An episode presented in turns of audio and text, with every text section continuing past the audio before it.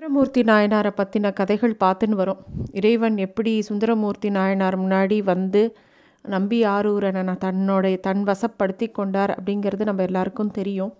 வன் தொண்டன் அப்படின்னே அவரை எல்லாரும் அழைப்பார்களாம். அவ்வளோ ஒரு பக்தி அவருக்கு. எல்லா சிவாலயங்களுக்கும் போய் பதிகம் பாடுறதே தன்னோட வாழ்க்கையாக வச்சுருந்தார் நம்பி ஆரூரர். அதனால் இல்லற வாழ்க்கையே சுத்தமாக மறந்து போயிட்டார் அவர். ஆன்மீக வாழ்க்கை தான் தன்னோட முக்கியமான ஒரு பணி அப்படின்னு எடுத்துட்டு பதிகம் பாடுறது தான் தனக்கு தலையாய கடமை அப்படிங்கிற மாதிரி தன்னோட வாழ்க்கையை அமைச்சுன்ட்டார் நம்பி ஆரூரர் ஆனால் தில்லையம்பலத்தில் இருக்கிற ஈசனுக்கோ அவரை வந்து சிதம்பரம் கூட்டின்னு வரணும் அப்படின்னு ஆசை. அதே மாதிரி கட்டளையிடுறார். சுந்தரருக்கும் சிதம்பரம் போய் தில்லையம்பலத்தில் இறைவனை சேவிக்கணும் அப்படிங்கிற ஒரு எண்ணம் வருது. கிளம்பி போகிறார் வழியில் திருவதிகை அப்படிங்கிற ஒரு சிவத்தலத்தை கடக்கணும். அந்த இடத்துக்கிட்ட வரும்போது அவருக்கு பல விஷயங்கள் ஞாபகம் வருது. ஏன்னா அந்த திருவதிகை ஒரு முக்கியமான ஸ்தலம். அது அங்கே தான் சிவன் அருள் பெற்ற செல்வரான திருநாவுக்கரசர் அப்பர் பெருமான் உழவாரப்படை பண்ணி கொண்டிருந்த இடம் அந்த இடம்தான். அப்பர் வந்து அவரோட அடிகள் அங்கே இருந்தது அப்படிங்கிறது தெரிஞ்ச அந்த ஸ்தலத்தோட பெருமையை புரிஞ்ச சுந்தரருக்கு எப்பயுமே ஒரு எண்ணம் உண்டு. எவ்வளோ பெரிய அடியார்கள்லாம் இருக்கா? அவங்க முன்னாடி நம்ம எப்படி? நம்ம சாதாரணமான ஒரு மனுஷன் தானே. அப்பர் மாதிரி ஒரு பெரிய தபஸ்வி அவ்வளோ பெரிய சிவனடியார் அந்த ஊரில் இருக்கும்போது அந்த மண்ணை மிதிக்கிறதுக்கு நமக்கு ஒரு தகுதி இருக்கா அப்படிங்கிற எண்ணம் எப்போ பாரு சுந்தரமூர்த்தி நாயனாருக்கு வருது. அதே மாதிரி அவருக்கு இந்த திருவதிகை ஸ்தலத்துக்கு வரும்போது தோணும்போது அவர் என்ன பண்ணுறார் அந்த ஊருக்கு வெளியில் இருக்கக்கூடிய சித்தவடம் அப்படிங்கிற ஒரு சிவ மடத்தில் தங்கி தன்னோட அடியார்களோடு அந்த இரவு பொழுதை கழிக்கிறார். ஆனால் அங்கே தங்கினா கூட மனசு பூரா இறைவனை பற்றின நினைப்பே தான் இருக்குது விரட்டானத்து வீரமார்ந்த சிவன். அவரையே தான் நினச்சின்னு இருக்கார் அங்கே. அப்படியே அவர் உறங்கி போகிறார் தன்னோட தோழன் மேலே எப்பயுமே சிவனுக்கு ஒரு ஆசை அவரை சீண்டி பார்க்க ஆசை. அவர் என்ன பண்ணுறார் சிவன் ஒரு அந்தனர் வேடம் விட்டு கொஞ்சம் வயசான அந்தனர் வேடம் விட்டு அந்த அந்த மடத்துக்கு வரார். அங்கே சுந்தரர் உறங்கின்னு இருக்கார் படுத்துன்னு இருக்கார் அவர் படுத்துட்டுருக்கிற இடத்த பார்த்துட்டு அந்த தலைமாட்டில் சுந்தரரோட தலைமாட்டில் தானும் போய் படுத்துண்டு காலை வந்து அவர் தலை மேலே போடுறார். போட்டவுடனே நல்லா கொஞ்சம் ஆழ்ந்த தூக்கத்துக்கு போன சுந்தரர் டக்குன்னு முழிச்சுக்கிறார். யார் இது? அப்படின்னு சொல்லி யார் இப்படி காலை தூக்கி தலைமையில் போடுறது? அப்படின்னு எழுந்து பார்க்குறார். அங்கே ஒரு வயசான அந்தன பெரியவர் இருக்கார். அவர் ரொம்ப வயசானவர்னு பார்த்தோன்னே ஐயா பெரியவரே உங்களோட கால் என் தலையில் படுறது கொஞ்சம் தள்ளி படுத்துக்கோங்கன்னு சொல்கிறார் அந்த பெரியவரும் அப்படியா? வயசாகிடுது இல்லையா? எனக்கு எதுவும் தெரியல. தவிர பகல்லாம் நடந்து வந்தேன். அந்த கலப்பு வேறு. எதுவும் தப்பாக எடுத்துக்காதப்பா அப்படிங்கிற மாதிரி சொன்ன உடனே ரொம்ப இறக்கமாக எடுத்து சுந்தரருக்கு அவரை பார்த்தோன்னே ஐயோ இவ்வளோ வயசானவர் பாவம் அப்படின்ட்டு நீங்கள் ஒன்றும் நகர வேண்டாம் நான் நகர்ந்து படுத்துக்கிறேன் அப்படின்னு சொல்லிட்டு தன் தலையை மாற்றி வச்சுட்டு படுத்து திருப்பி உறக்க போகிறார் திருப்பியும் அந்த பெரியவர் சும்மா இல்லாமல் இவர் கொஞ்சம் ஆழ்ந்த உறக்கத்துக்கு போகும்போது திருப்பி த காலை தூக்கி அவர் தலையில் போடுறார். இந்த சமயம் சுந்தரருக்கு கோபம் வந்துடுத்து நான் வேறு பக்கம் தலையை வச்சு படுத்தாலும் என்னையா திருப்பி என் தலை மேலே காலை வைக்கிறீர்? யாரியா நீயே? அப்படின்னு ரொம்ப கோபமாக கேட்குறார் எழுந்து உட்கார்ந்த அந்த கிழவர் சிரிக்கிறார். என்னை பாரு என்னை யாரு நான் கேட்குற அரியா பிள்ளையே என்னை இன்னுமா உனக்கு தெரியலையா உனக்கு? அப்படின்னு சொல்லி வழக்கம் போல் அங்கே ஒரு பெரிய மின்னல் ஒளி வருது. பெரியவர் இருக்கிற இடம் காலியாக போகிறது அப்போ தான் சுந்தரருக்கு புரியறது வந்தது இறைவன் அப்படின்னு. சுந்தரருக்கு ரொம்ப துக்கமாக இருக்குது ஏன்னா எப்போ பாரு இறைவனோ பக்கத்தில் வந்து சின்ன குழந்தைகிட்ட விளையாடுற மாதிரி இவர்கிட்ட விளையாடி இவரை சீண்டி பார்த்துட்டே இருக்கார். ஒவ்வொரு தடவையும் கிட்ட வந்து என் கூட வா அப்படி தான் அந்த கல்யாணத்தும் போது நீ என்னோட அடிமைன்னு சொல்லி கூட்டின்னு போகிறார் திருப்பி இங்கே வந்து காலை மேலே போட்டு இவர் கூட விளையாடுறார். இறைவனோட கால் நம்ம தலையில் படுறதுக்கு நம்ம எவ்வளோ பாக்கியம் செஞ்சுருக்கணும். அது புரியாமல் நம்ம எப்போ பாரு அவரோட ஏதாவது விவகாரம் பேசிகிட்டே இருக்கோமே அப்படிங்கிற வருத்தம் ரொம்ப வந்துடுறது. ரொம்ப துக்கப்படுறார் சுந்தரர். உங்களோட மகிமை எனக்கு புரியவே மாட்டேங்கிறதே இந்த அஜ்ஞானியாக இருக்கேனே திருப்பி திருப்பி வந்து என்னை ஆசீர்வாதம் பண்ணிகிட்டே இருக்கீங்களே திருப்பி திருப்பி என்னை வந்து ஆட்கொள்கிறதுக்காக இறங்கி வரீங்களே உங்களோட கருணையானது எவ்வளோ பெரிய விஷயம் அப்படின்னு சொல்லி சுந்தரர் ரொம்ப விம்மி விம்மி அழ ஆரம்பிச்சுடுறார். அப்போ தான் தம்மானை அறியாத சாதி அருளாரோ அப்படிங்கிற பதிகத்தை பாடுறார். மறுநாள் காலம்புற திருவதிகை தலத்தை ஒட்டி ஓடுற திருக்கடில நதிக்கு போய் நீராடி நீலகண்டனான அவர் அந்த சிவபெருமானை போய் பதிகம் பாடி சேவிச்சுட்டு அந்த இடத்துலேருந்து திருப்பியும் சிதம்பரத்துக்கு கிளம்பி போகிறார் சிதம்பரம் பெருமானை சேவிக்கணும் அப்படிங்கிற மனசு பூரா ஒரே நெகிழ்வோடு போகிறார் பிள்ளாய் திருவாரூருக்கு வா அப்படின்னு ஒரு குரல் கேட்குறது. சிதம்பரத்துக்கு போய் அங்கே கண்குளிர பகவானை சேவிச்சுட்டு அங்கேருந்து திரும்பி கிளம்பி திருவாரூருக்கு போகிறார் திருவாரூருக்கு வா அப்படிங்கிற இதை கேள்விப்பட்டதுலேருந்து அவருக்கு மகிழ்ச்சி தாங்கலை.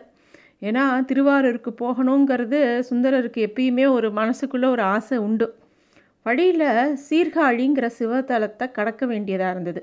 சீர்காழி எல்லாருக்கும் தெரிஞ்ச ஒரு முக்கியமான ஸ்தலம்.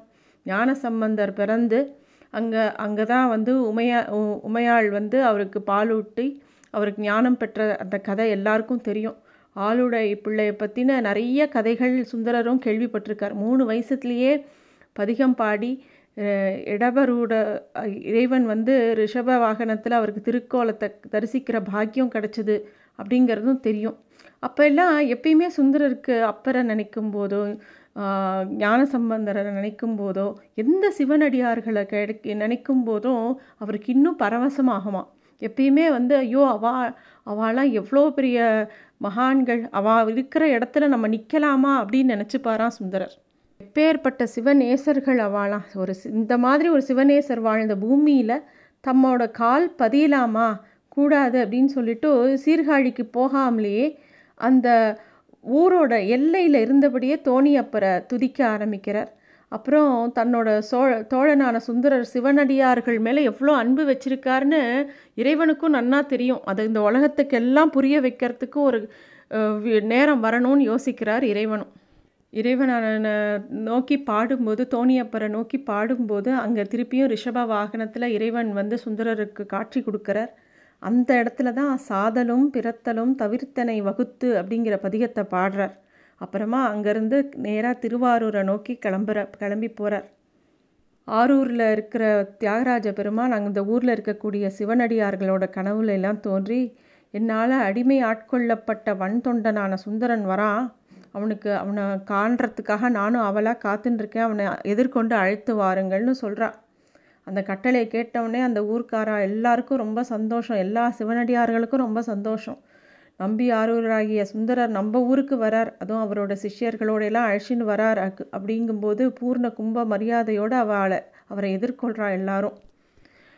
சுந்தரர் நேராக தியாகேசனோட சன்னதிக்கு போகிறார் அங்கே இறைவன் முன்னாடி பல பதிகங்களை பாடிண்டே இருக்கார்.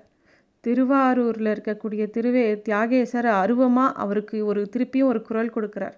மண் தொண்டா அப்படின்னு கூப்பிட்றார் நீ தான் எனக்கு தோழன்னு திருப்பியும் சொல்கிறார் அதனால் அந்த ஊரில் இருக்கிறவா எல்லாரும் சுந்தரரை தம்பிரான் தோழர் அப்படின்னு தான் எல்லாரும் அவரை கூப்பிட்றார் இப்படியே தம் நான் தம்பிரான் தோழரோட அழகும் அவர் வந்து எப்படி இறைவனுக்கு வாக்கு கொடுத்தாரோ அதே மாதிரி அந்த கல்யாண திருக்கோலத்திலேயே தான் இருக்கார் அந்த மாதிரி கல்யாண திருக்கோலத்தில் அவரை பார்க்கும்போது இறைவனுக்கு திருப்பியும் மனசுக்குள்ளே ஒரு விஷயம் தோன்றுறது.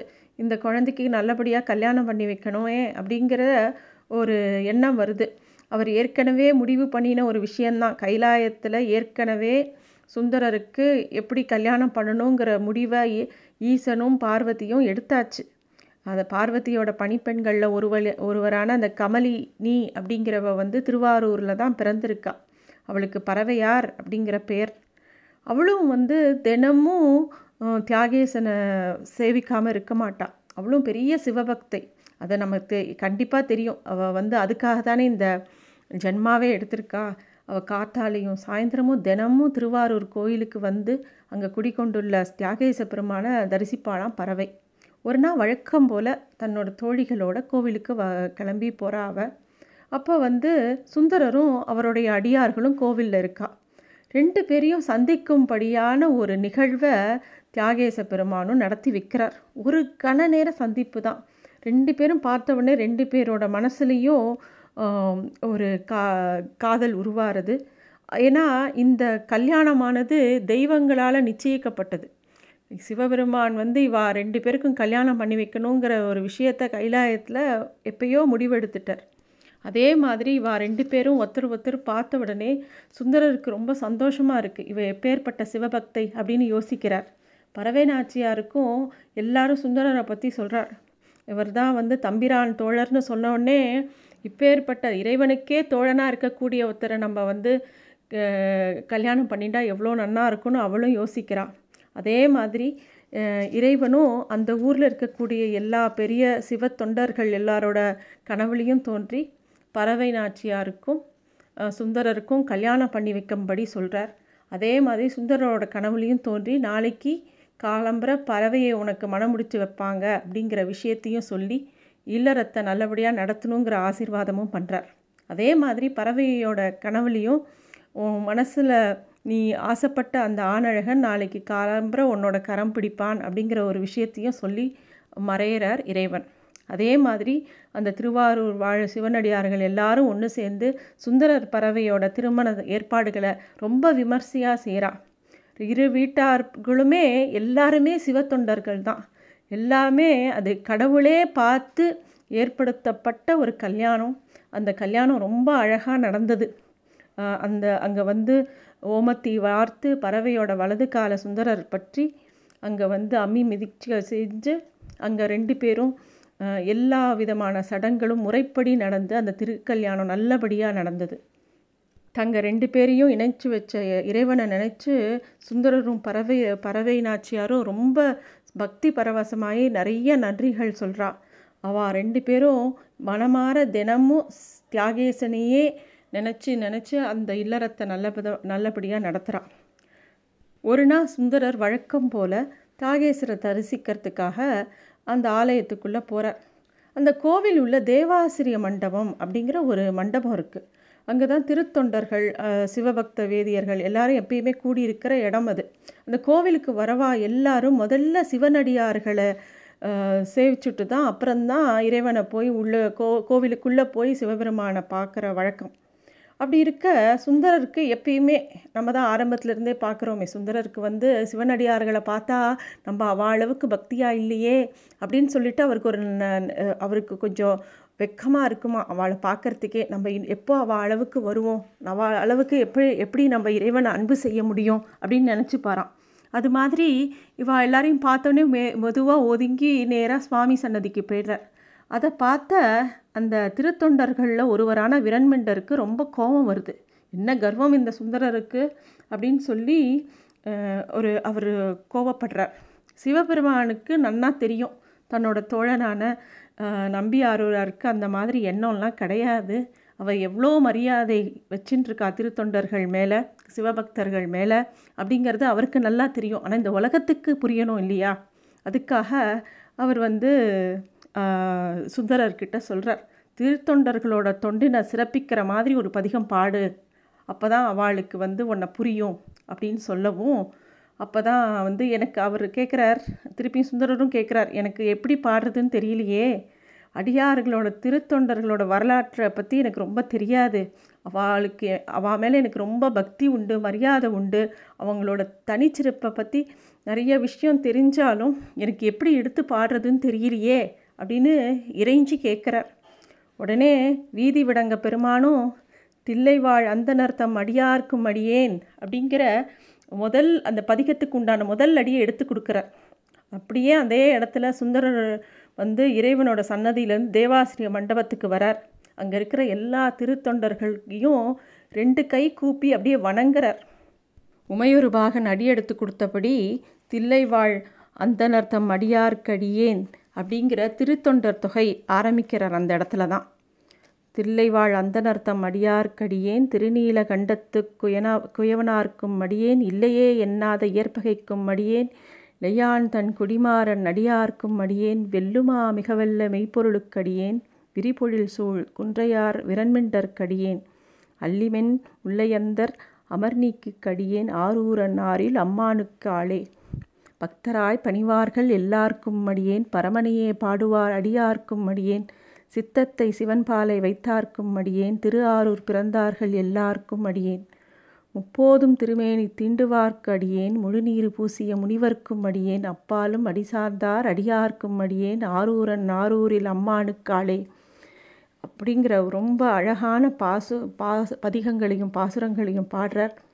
அதை கேட்டு அங்கே இருக்கக்கூடிய சிவனடியார்கள் எல்லாருக்கும் சுந்தரரோட பக்தி புரியறது அப்போ தான் அவர் மேலே இருக்கிற கோபத்தை எல்லாத்தையும் அவள் விட்டுடுறா அதுக்கப்புறம் தம்பிரான் தோழருக்கு பல சிவனடியார்கள் ரொம்ப நண்பர்களாக ஆறா. சிவன் வந்து சுந்தரரோட பெருமையை எல்லாருக்கும் எடுத்து கொடு சொல்லணும் அப்படிங்கிறதுக்கு இந்த மாதிரி ஒரு நிகழ்வை நிகழ்த்தி கொடுக்குறார். இந்த பதிகமானது ரொம்ப உருக்கமான ஒரு பதிகம். எல்லாருமே கற்றுக்க வேண்டிய ஒரு பதிகம். ஏன்னா அடியார்க்கும் அடியேன் அப்படிங்கிறது வந்து அதுதான் வந்து இறைவனுக்கு ரொம்ப பிடித்தமான ஒன்று. நம்ம வந்து நேராக இறை இறைவன்கிட்ட பக்தி பண்ணுறதை விட அவருடைய அடியார்களுக்கு அடிமையாக இருக்கிறது தான் இறைவன் எப்பயும் விரும்புவார். அதை வந்து இந்த திருத்தொண்டர் தொகையில் நம்ம சுந்தரரோட வாக்கு மூலமாக அந்த விஷயத்தை நம்ம எப்பயுமே மனசில் வச்சுட்டு இறைவனை பிரார்த்திக்கணும். இன்னும் என்னெல்லாம் நடந்தது சுந்தரரோட வாழ்க்கையிலங்கிறத அடுத்த இதில் பார்க்கலாம். நன்றி.